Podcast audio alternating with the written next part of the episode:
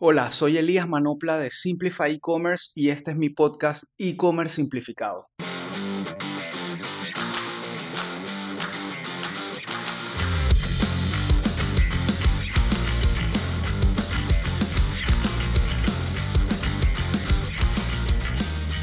Primer episodio del año y no está de más desearle un feliz año a todos los que me escuchan y me vienen escuchando desde el año pasado creo que si no me equivoco este es el episodio como 18 19 por ahí, ya perdí la cuenta, pero eh, emocionado de arrancar un nuevo año, mucho por hacer, muchas cosas por mejorar. El 2020 fue un año bastante retador para todos y lastimosamente muchas cosas no han cambiado de la noche a la mañana, no, no, era, que, no era como que iba a pasar, pero Definitivamente creo que todos debemos tener un poco más de fe y esperanza de que las cosas van a mejorar.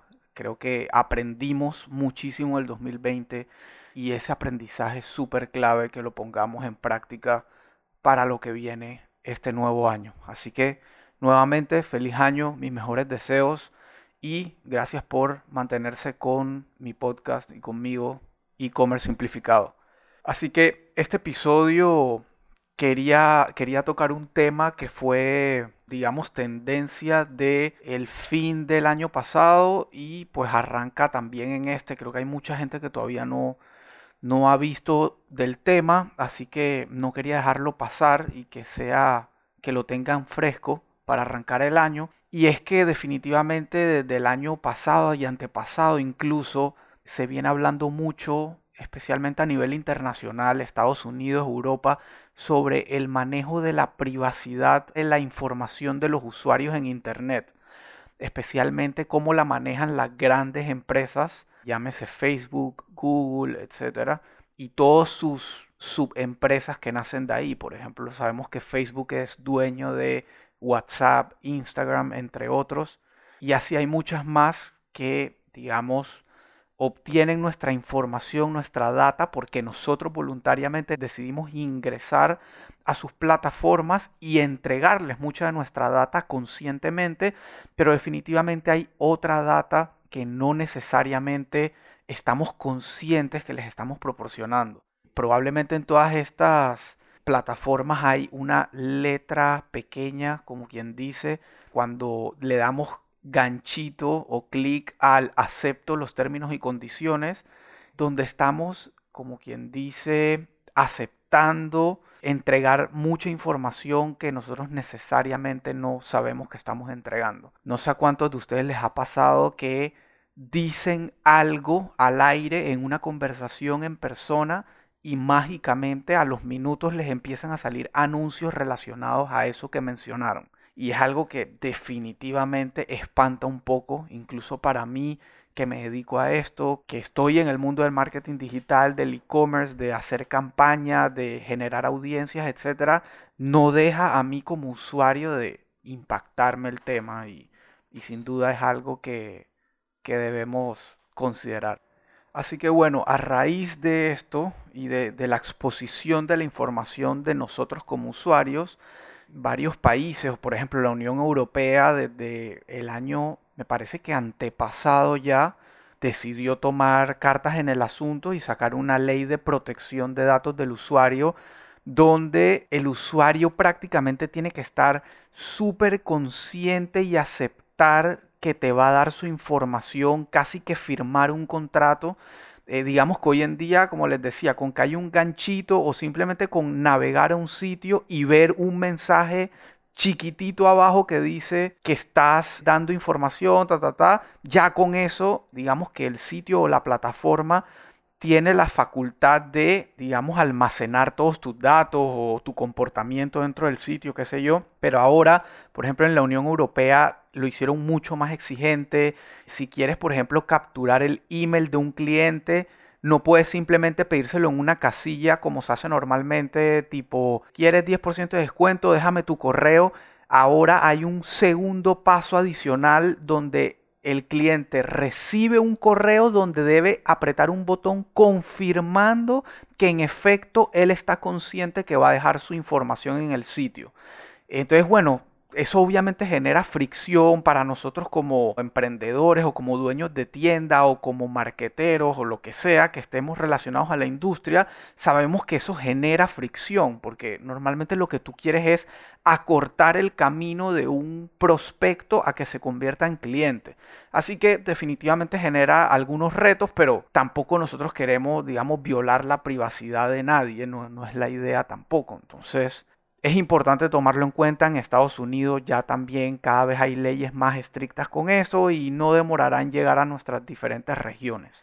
El punto es que a raíz de esto, plataformas como Facebook, que definitivamente generan muchísimos ingresos a partir de la pauta pagada del marketing digital y del marketing digital principalmente basado en data de clientes, en información de clientes, de su comportamiento, de sus gustos, de sus intereses, de dónde navegan, dónde no navegan, etc., tomaron la decisión de lanzar algo que se llama el Conversions API.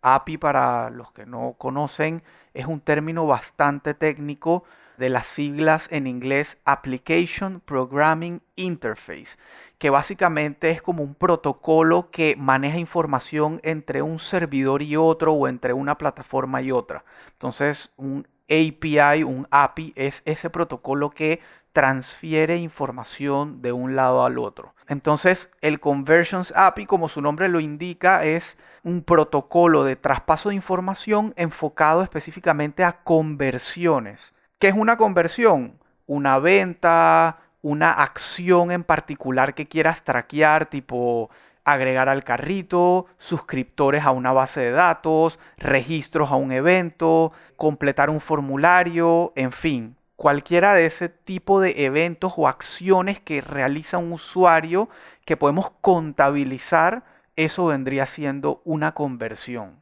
Pero para hablar del API de conversiones, definitivamente hay que aclarar un poco lo que existe ahorita o lo que existe antes del API de conversiones que utiliza Facebook para que nosotros podamos llevar, digamos, la trazabilidad de lo que pasa en nuestro sitio y lo que genera la pauta que le pagamos a Facebook por hacer. Es decir, qué acciones se generan, cuánta gente la vio, etcétera. Toda esa información en una gran proporción la genera la misma plataforma, porque obviamente ellos son dueños de Facebook, donde aparece el contenido, el anuncio, quién le hace clic, son los dueños de tu información, de tu cuenta, etcétera, pero no necesariamente son los dueños de nuestro sitio web, de nuestra tienda en línea o de nuestra aplicación móvil o donde sea que mandemos al usuario a partir de ahí.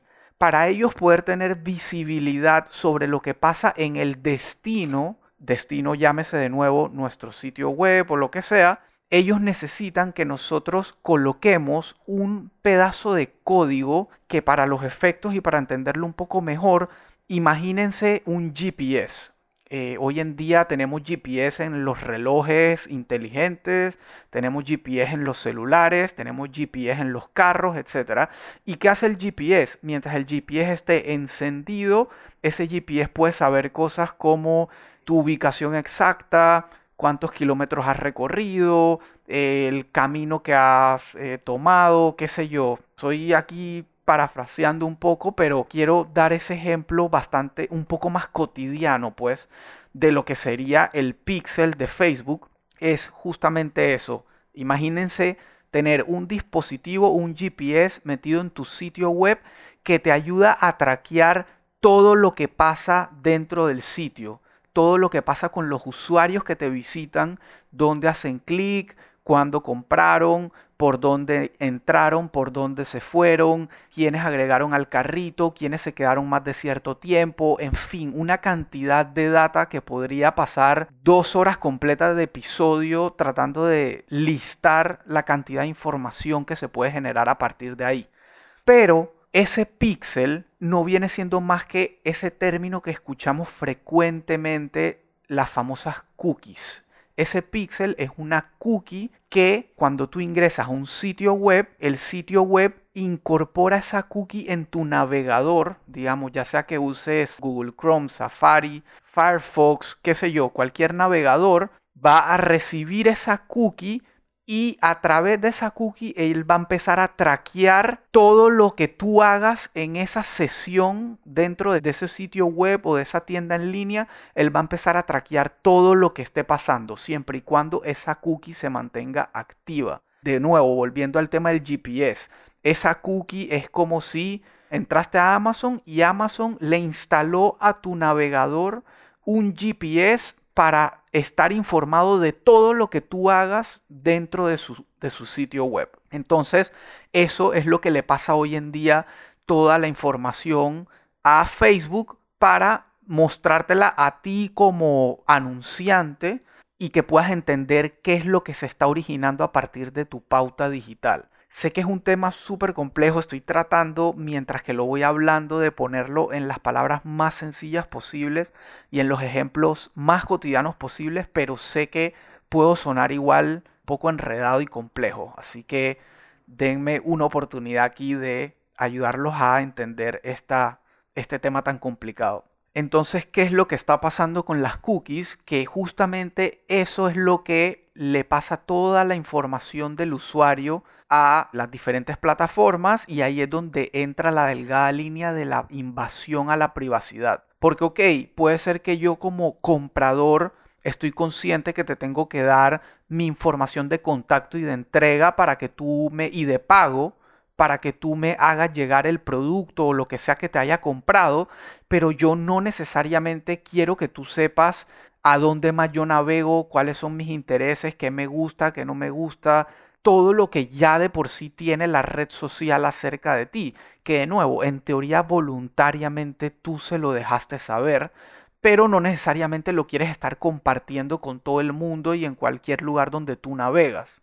Entonces, eso es lo que están tratando de prevenir y empresas como por ejemplo Apple, que obviamente su gran negocio, digamos, es los dispositivos por los que normalmente nosotros nos conectamos a Internet, llámese el iPhone, la computadora, el iMac, el eh, MacBook Pro, qué sé yo, esos dispositivos, Apple tomó la decisión de bloquear todas estas cookies y todo este traspaso de información con diferentes plataformas como por ejemplo Facebook. Entonces de ahí es de donde Facebook decide sacar este Conversions API que no depende de una cookie, sino que depende exclusivamente de plataforma a plataforma. Entonces, para aterrizarlo un poco más, por ejemplo, Shopify, que es esta plataforma donde millones de tiendas en línea a nivel mundial están montadas y a través de esa plataforma ellos tienen su tienda en línea y brindan su servicio y sus productos a su clientela. Shopify ya tiene una integración con Facebook a través del Conversions API para pasarle a Facebook toda la información referente a el proceso de compra de un cliente.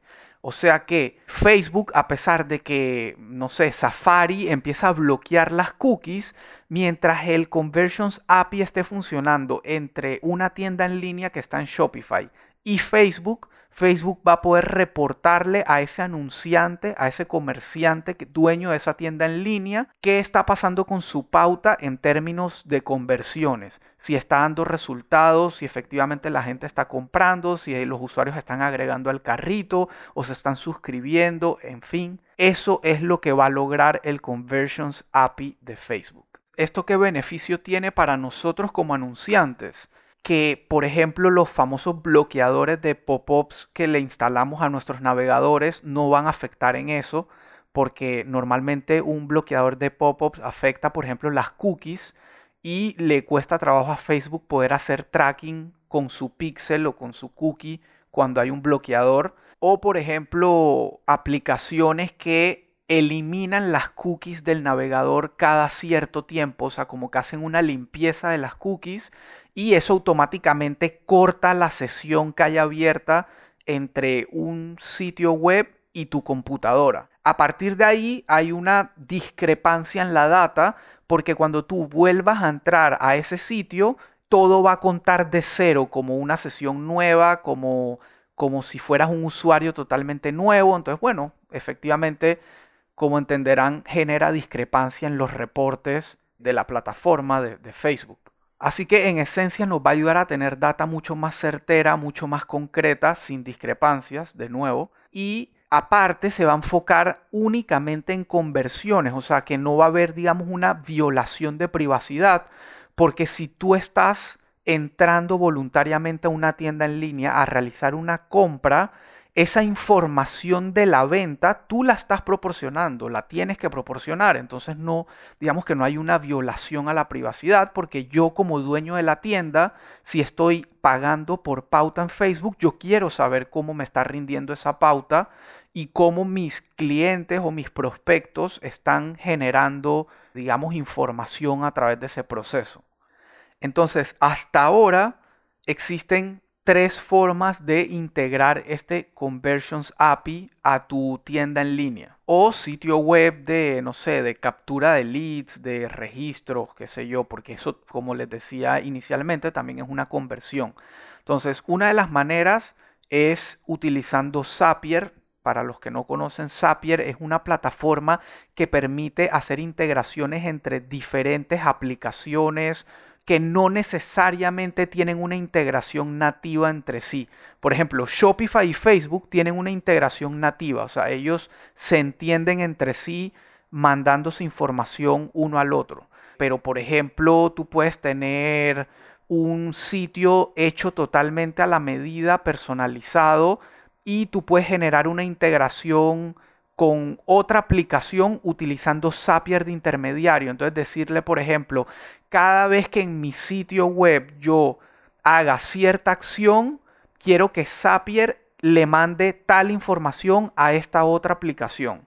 Y eso es un poco en, en, resumen lo que hace Zapier para que se entienda a grosso modo, pero va mucho más allá, tiene muchas más funcionalidades y me gustaría poder explicarlo un poco más a detalle, pero se haría un poco más largo el episodio. Entonces, bueno, esa es una forma, básicamente, agarrar tu sitio y a través de Zapier pegarte al Conversions API de Facebook. Entonces, cada vez que en tu sitio, digamos, hagan una compra, Zapier se encargaría de decirle al Conversions API que se generó una compra. Otra forma es con, por ejemplo, plataformas tipo CMS o manejadores de contenido tipo WordPress, que tiene a su vez WooCommerce para hacer e-commerce a través de WordPress, eh, o un CRM tipo HubSpot, qué sé yo, que tengan aplicaciones ya como integraciones prehechas para que automáticamente te pegues al, al Facebook Conversions API. Y la tercera, por ejemplo, Shopify, que es la que a mí me interesa y a mis clientes le interesa, Shopify tiene ya una integración 100% nativa con Facebook para el Conversions API. Implementarlo es bastante sencillo. Básicamente dentro del mismo Shopify hay un nuevo canal de marketing que se llama Facebook. Tú simplemente instalas ese canal de marketing y a partir de ahí vas a tener que seguir un paso a paso bien detallado que te va a ir guiando con todo lo que tienes que hacer. Entonces, por ejemplo, tienes que definitivamente estar logueado a Facebook con tu usuario con el que manejas todo tu business manager, donde manejas tus campañas y tu Facebook page, etcétera. Tienes que estar logueado para que Shopify te vaya guiando y te vaya integrando cada cosa entre Facebook y Shopify.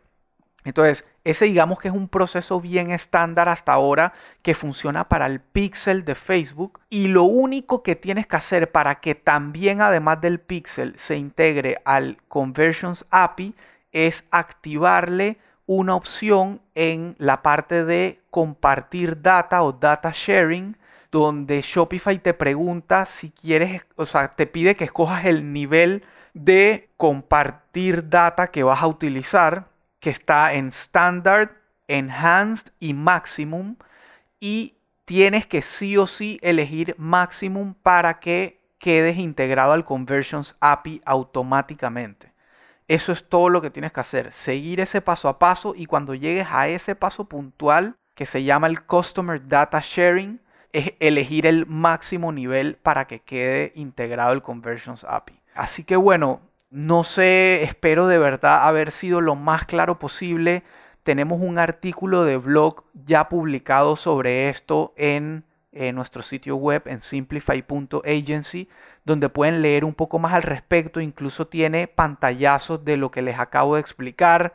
Y digo, creo que los puede ayudar a, a terminar de entender un poco más el tema. Sé que es complejo, sé que es un episodio súper técnico pero es importante que lo conozcan, por lo menos que lo tengan claro en su mente cuando lo empiecen a escuchar más, cuando vean artículos, cuando vean noticias. Espero de verdad haberles proporcionado una información valiosa que les ayude a tener una base de conocimiento para ampliar un poco más esta información. Así que bueno, hasta aquí este episodio. Venimos con muchísimo más contenido, muchísima más información de valor para sus emprendimientos y sus, tiendas en línea. Así que manténganse con nosotros, manténganse con e-commerce simplificado y nos vemos en el próximo episodio. Gracias por escuchar.